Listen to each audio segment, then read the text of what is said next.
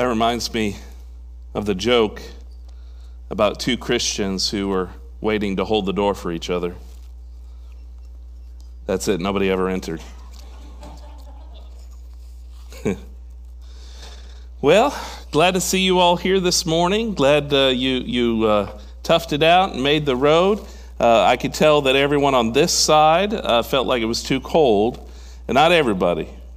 We got a few that, that made it and uh, fought the cold to be here. I'm glad you're all here safely. We are in this uh, sermon series entitled Ezekiel God's Heart for the World. Today, we're going to talk about a very difficult topic judgment. Maybe some of you would prefer to stay home uh, for this conversation, uh, but Ezekiel 24, verses 15 through 17 uh, shows us that we can't escape this conversation as the prophet lays it out for us, starting in verse 15. The word of the Lord came to me Son of man, with one blow I am about to take away from you the delight of your eyes. Yet do not lament or weep or shed any tears. Groan quietly. Do not mourn for the dead. Keep your turban fastened, your sandals on your feet, and do not cover the lower part of your face or eat the customary food of mourners. And so Ezekiel spoke to the people that morning, but in the evening, his wife died. And the next morning, I did exactly what the Lord commanded. And when the people asked, Won't you tell us what these things have to do with us?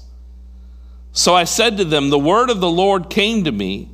Say to the house of Israel, This is what the sovereign Lord says I am about to desecrate my sanctuary the stronghold in which you take pride, the delight of your eyes, the object of your affection.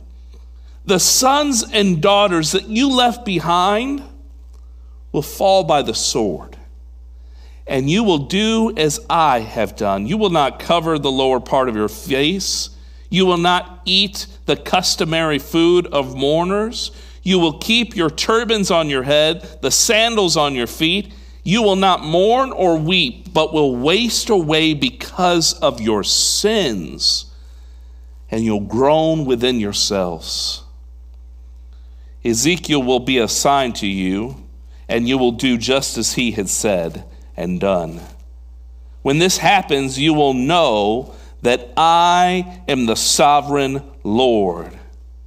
And you, Son of Man, on the day I take away your stronghold, their joy and glory, the delight of their eyes, their heart's desire, their sons and their daughters as well, on that day, a fugitive will come to tell you the news. At that time, your mouth will be opened and you will speak with him and will no longer be silent. So you will be a sign to them, and they will know that I in the Lord. Let's pray.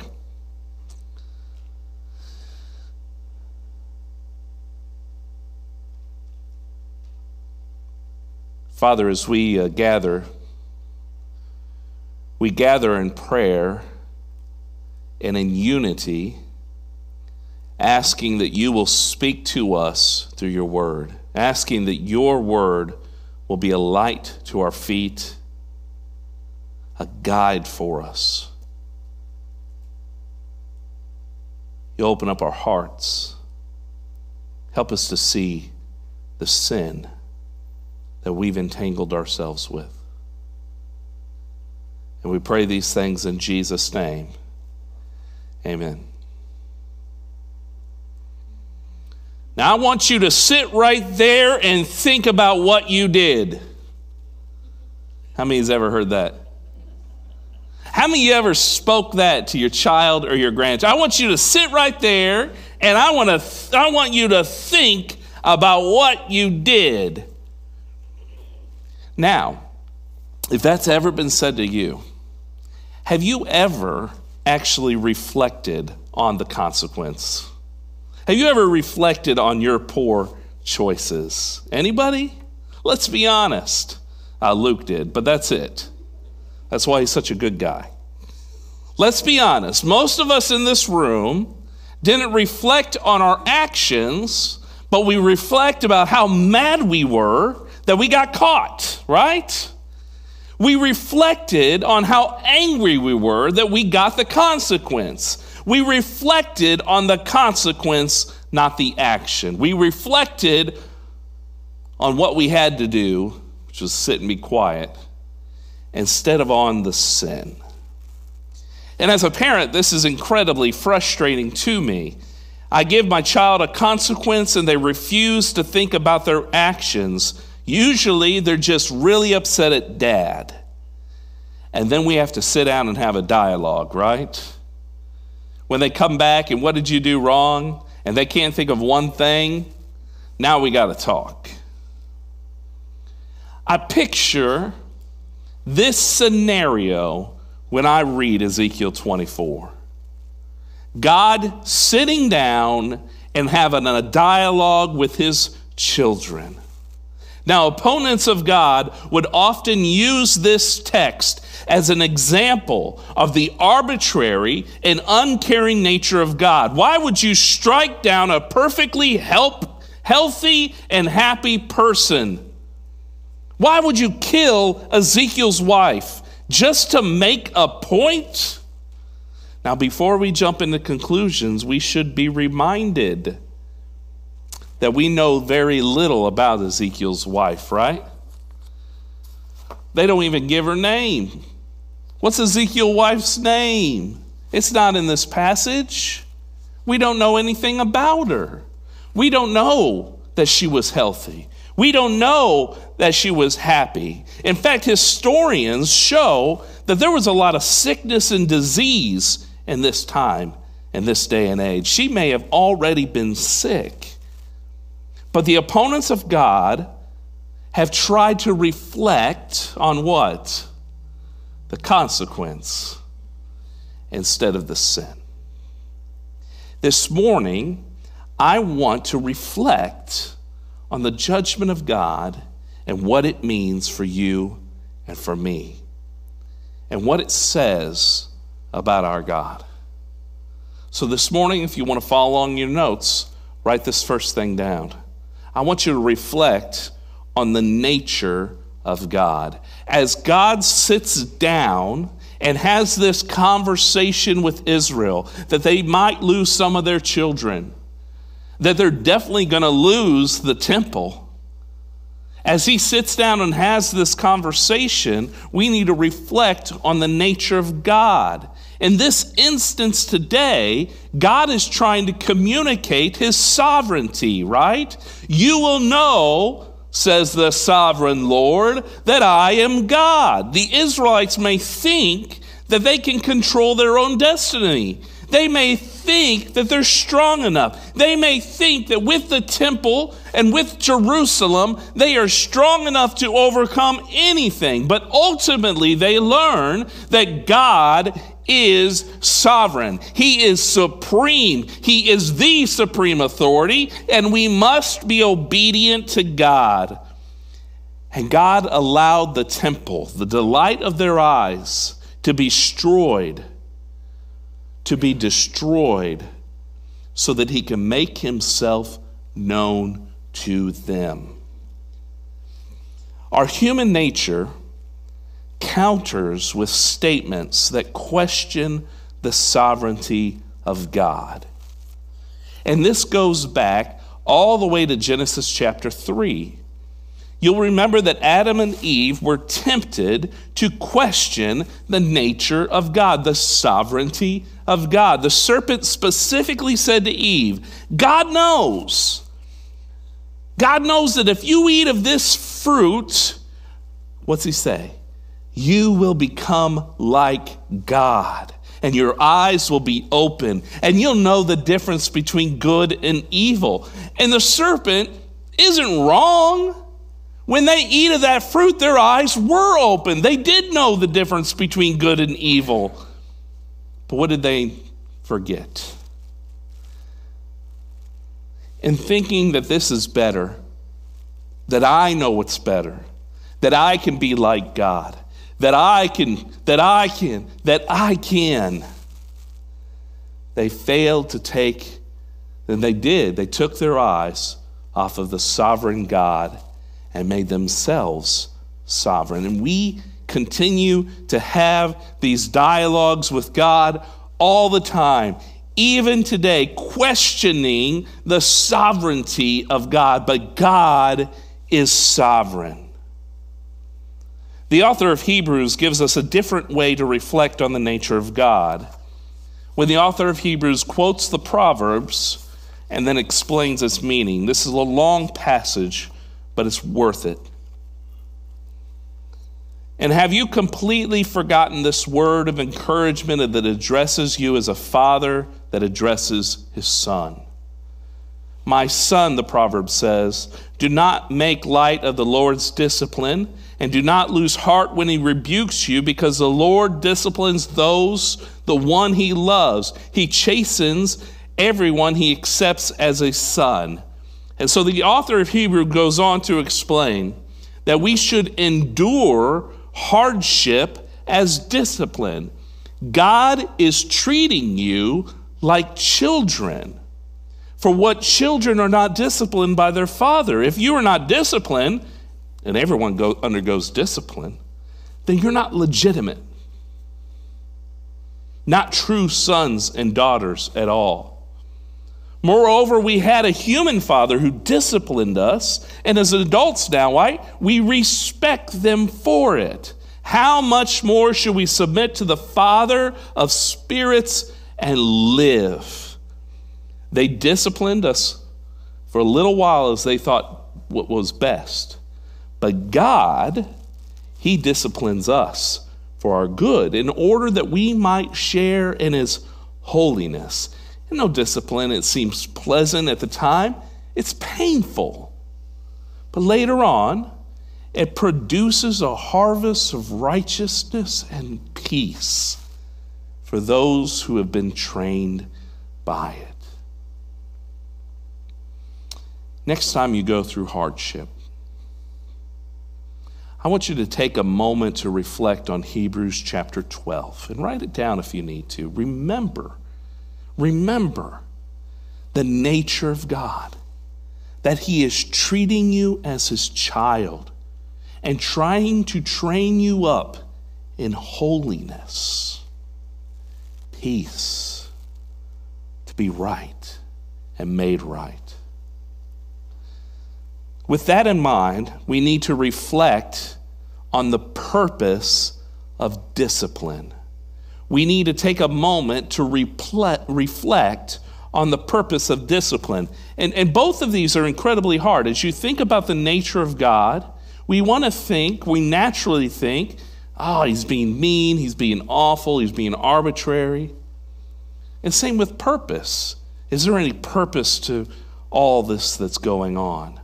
And the reality is, he's trying to make himself known to his wayward children. The last line in this passage reads, And they, the wayward children, they will know that I am the Lord. And we talked about this last week, right? God doesn't want second place in your life. God wants to be number one. But the elders, they came to Ezekiel. We talked about this last week. The elders came to Ezekiel, and God revealed their hearts that they were far from him. The purpose of discipline is to bring his children back to the path that leads to abundant life. And therefore, God removed the temple, the delight of their eyes he removed their church so that they could be drawn back to Him. Did you hear that?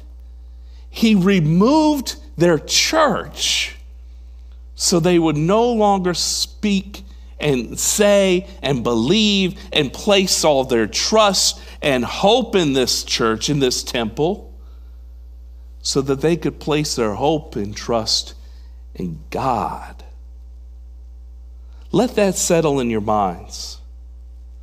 And I've reflected on this a lot this week because I've seen some of the purest forms of worship I've ever seen in the subways of Kiev. Two days before missiles forced many in that city and suburbs to go underground, these Christians sung the song, Let My Prayers Flow. The sin, they sing of forgiveness, they sing of salvation, mercy, joy, peace, and they pray for the people of Ukraine. Let's watch a little clip of that song together.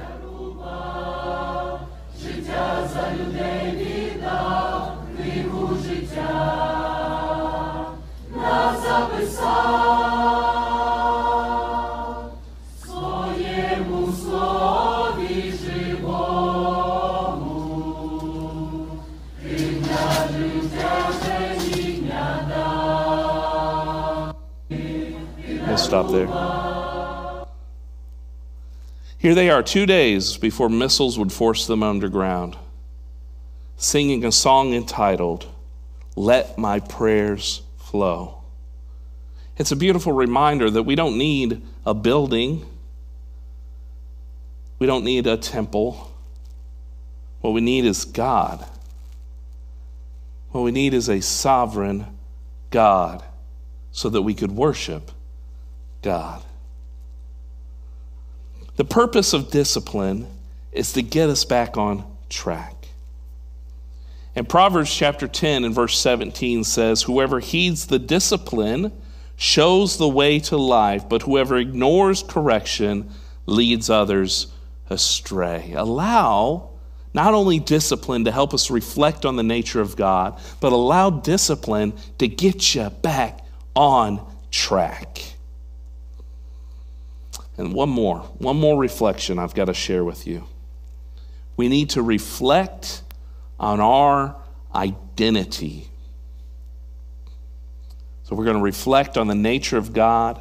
We're going to reflect on getting back on track and what that, that means for God. But we're also going to reflect on who we are.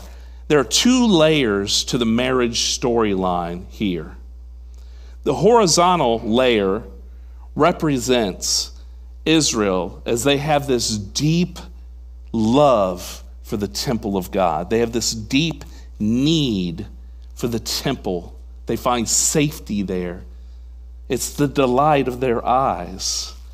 And, and Ezekiel and his wife, it was very similar, right? And so Ezekiel felt what the people of Israel were feeling. And when he lost, that's what they felt as well. The vertical layer to the story is the deep love that God has for Israel. And just as Ezekiel lost his wife, just as the Israelites lost their temple, God had lost his bride, the church, Israel. And Ezekiel is getting to feel what God felt for Israel as they strayed away from him. God felt this deep level of grief for his beloved who ran to other gods, who refused to keep him number one. You see, our identity is reflected, as Paul says in Romans chapter 8, that the Spirit you received does not make you a slave to God. No, that you live in fear again. Rather, the Spirit you received brought about your adoption into sonship. And by Him, by God, we can cry out, Abba, Father. Paul uses this intimate term for father, Abba. It's almost equivalent to our term daddy. We are children of God. And Paul reminds us that through Jesus Christ, we've been given this identity as sons of God. Jesus also uses this metaphor when he says in Luke chapter 13, Jerusalem, Jerusalem, you who kill the prophets and stone those sent to you, how I often long to gather your children together as a hen gathers her chicks under her wings, but you're not willing. You're not willing. Think about how weird that would look. A chicken trying to bring its chicks under its wings, but the chicks are running off and saying, No, I, I don't want to be protected by you. How weird would that look? We are children who are loved and protected by God. And as we reflect on discipline, as we reflect on the hardship that we are brought to bring us back to God, we should reflect on our identity as children. Now, I want to share one more passage with you out of Ephesians chapter 5. Paul says, Follow God's example, therefore as dearly loved children, what we're talking about right now. And we should walk in the way of love. But how so, you may ask? Just as Christ loved us and gave himself up for us as a fragrant offering and sacrifice to God, God's love leads us to love one another that's the kind of obedience that God is looking for, right? As we reflect, we think about this sovereign God who longs to bring us back and get us back on track. And it, what it looks like to get back on track seems to be love. Loving one another and loving God. And what does that love look like, folks? Looks like the sacrifice that Jesus made on the cross. As I invite Mary Ellen to the stage, she's going to be playing a song that also calls for reflection. As she plays, I invite you to one of the three tables that are around the, the, the, the sanctuary here has cup and a, that has juice and bread. And these emblems represent the body and blood of Jesus Christ. Now, Mary Ellen is actually playing on the, the violin a very scandalous song. You may not know that, but the lyrics are incredibly graphic and scandalous. There is a fountain filled with blood, it says and it's drawn, that blood is drawn from Emmanuel's veins. And we sinners, we plunge deep within the flood.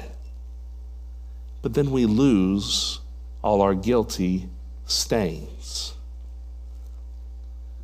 Folks, as we face discipline and judgment here on earth, we are reminded that it's so that we can escape eternal judgment because of the sacrifice of Jesus Christ.